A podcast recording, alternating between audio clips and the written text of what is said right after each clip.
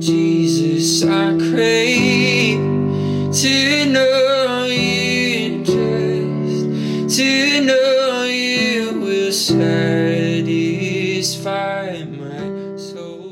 Hey everyone, thanks for tuning in. This is episode number 214. Thank you for taking the time to join me as we continue on in our lessons in Luke. Uh, in this episode, we are in Luke chapter 19. Uh, today, we are going to discuss just a, for a short bit uh, this uh, story of Zacchaeus, the tax collector. Uh, this may be a fairly familiar one to you, especially if you grew up in church. Uh, but um, there's quite a few lessons that can be discovered in it. We'll just um, kind of unpack some thoughts, kind of a devotional style uh, approach. So we'll just jump right into the text. Uh, Luke chapter 19, starting in verse 1. Jesus entered Jericho and was passing through. A man was there by the name of Zacchaeus. He was a chief tax collector and was wealthy. He wanted to see who Jesus was, but because he was short, he could not see over the crowd. So he ran ahead and climbed a sycamore fig tree to see him, since Jesus was coming that way. When Jesus reached the spot, he looked up and said to him, Zacchaeus, come down immediately. I must stay at your house today. So he came down at once and welcomed him gladly. All the people saw this and began to mutter, He has gone to be the guest of a sinner. But Zacchaeus stood up and said to the Lord, Look, Lord, here and now I give half of my possessions to the poor. And if I have cheated anybody out of anything, I will pay back four times the amount. Jesus said to him, Today salvation has come to this house, because this man too is a son of Abraham. For the Son of Man came to seek and to save the lost. This is a powerful uh, moment here. And something that I often forget in this story of Zacchaeus, I, I really forget often that he's a tax collector. And not just any tax collector, he is a chief tax collector. So he's like the head of the tax collectors. This man would have been despised.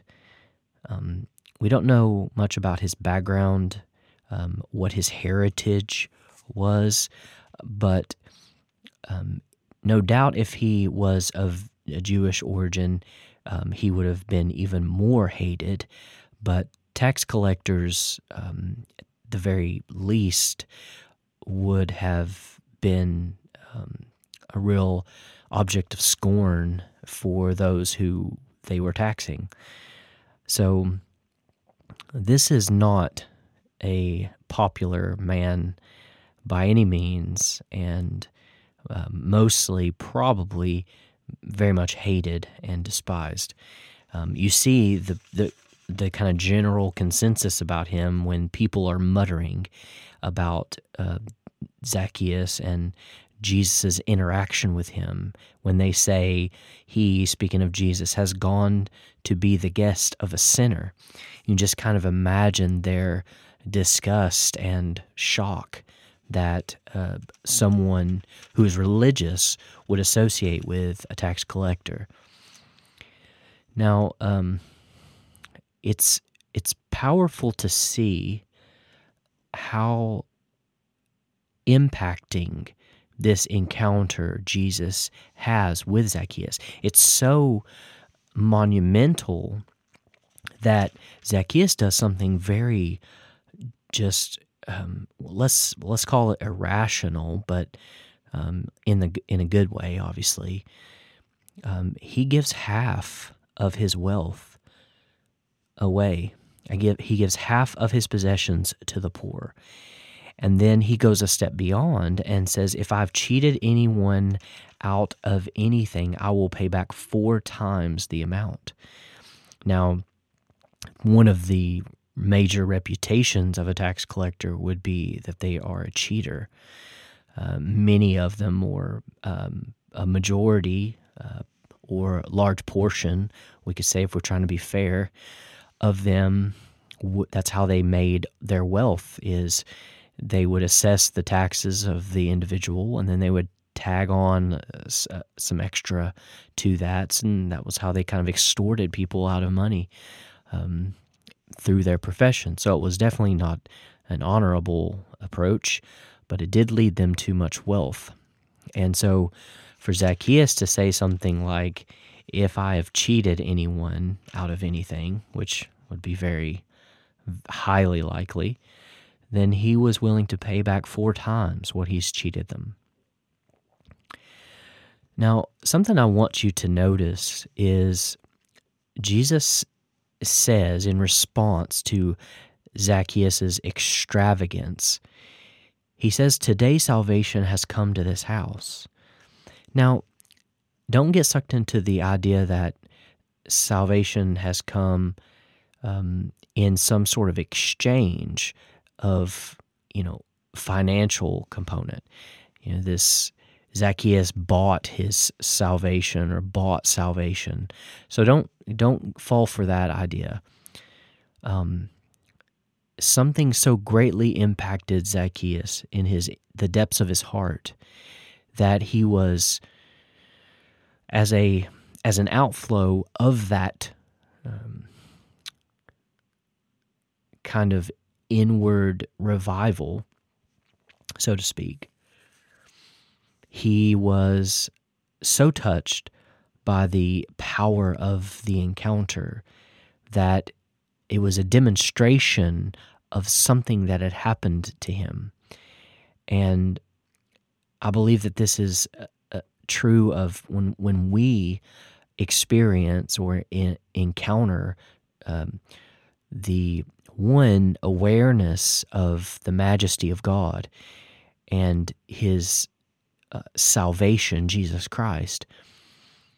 When we come to that genuine encounter, and we realize the um, the rags that are our lives, we as a necessary reaction to that is just this exorbitant um, repentance, a turning away from this lifestyle that we had known and given ourselves to. And so that's just this necessary byproduct of the encounter with Jesus. And so, um, and a beautiful thing that Jesus adds to this is that this man too is a son of Abraham. So let's just assume, without, I haven't done any kind of study and tracing to see Zacchaeus' heritage, but if he is indeed Jewish, then this idea that a Jewish tax collector, which we think you should probably thinking of Matthew as well, just as I am, um, a Jewish tax collector would have been an abomination, and so he mu- he was even more of a traitor if that was true. So to hear Jesus say, "This man too is a son of Abraham," that would likely be infuriating to many of those that, that are listening to this. Now, taking it maybe even uh, you arguably could say I'd, I'd love to hear the Jewish perspective on this, but um, it let's say that Zacchaeus is not a Jewish heritage, then for Jesus to say this man too is a son of Abraham, they would likely be infuriated by that because you're saying, you know, if I'm you know the Jewish person hearing this, I would be thinking you know, Jesus, are you telling me this Gentile is, you're calling him a son of Abraham? So that, that would be a, a huge affront to, to their, their very own nationality. So either direction that goes is to the hearer of this traumatic, no doubt. But you know jesus was was one to not pull punches and to say things that were very likely to offend the hearer but if you could get past the offense then you could discover some wonderful revelation inside of it and very much there is revelation to discover And Jesus reminds everyone there, for the Son of Man, he's speaking of himself, came to seek and to save the lost. He reveals his agenda, so to speak. Um, as we wrap this up, um, I want to point out one final thing. In as as Jesus was entering the region and he was passing through, there if you really pay attention to it, there are many instances where Zacchaeus could have missed this moment. He could have missed this opportunity. Now, without getting too deep into the weeds of, you know, God's sovereignty and how much of a how much of our own will can be factored into to our path, without getting into that, just just notice in the text all of the opportunities for Zacchaeus to just shrug his shoulders and go a different way. Um, first, he was, like we said, a chief tax collector. He was wealthy. So, this would have not really been a person who would have been rushing to necessarily see anyone unless they were of some kind of power, affluence, or, or what have you. So there's an opportunity for him to just go a different direction. But he wanted to see who Jesus was. And I think that's an important root inside of this encounter. There was a desire to see Jesus.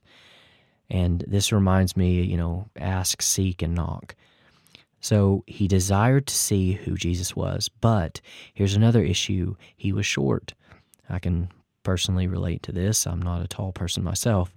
So he couldn't see over the crowd. Here's another opportunity for him to just shrug his shoulders and walk away. But instead, he ran ahead and climbed a tree. You know, talk about, um, you know, approaching the kingdom of God like a child. Think about children and their play. So he runs ahead and climbs a tree so that he can see Jesus coming. And when he reached this spot, when Jesus reached a spot, he looked up and he said to him, Zacchaeus, come down. I must stay at your house today. Here's another opportunity. He could have addressed Jesus in you know several ways could have kind of brushed him off he could have been um, embarrassed by the situation he could have thought there's no way that you would want to come with me many reactions could lead to the same ultimate you know misdirection of not encountering the encounter.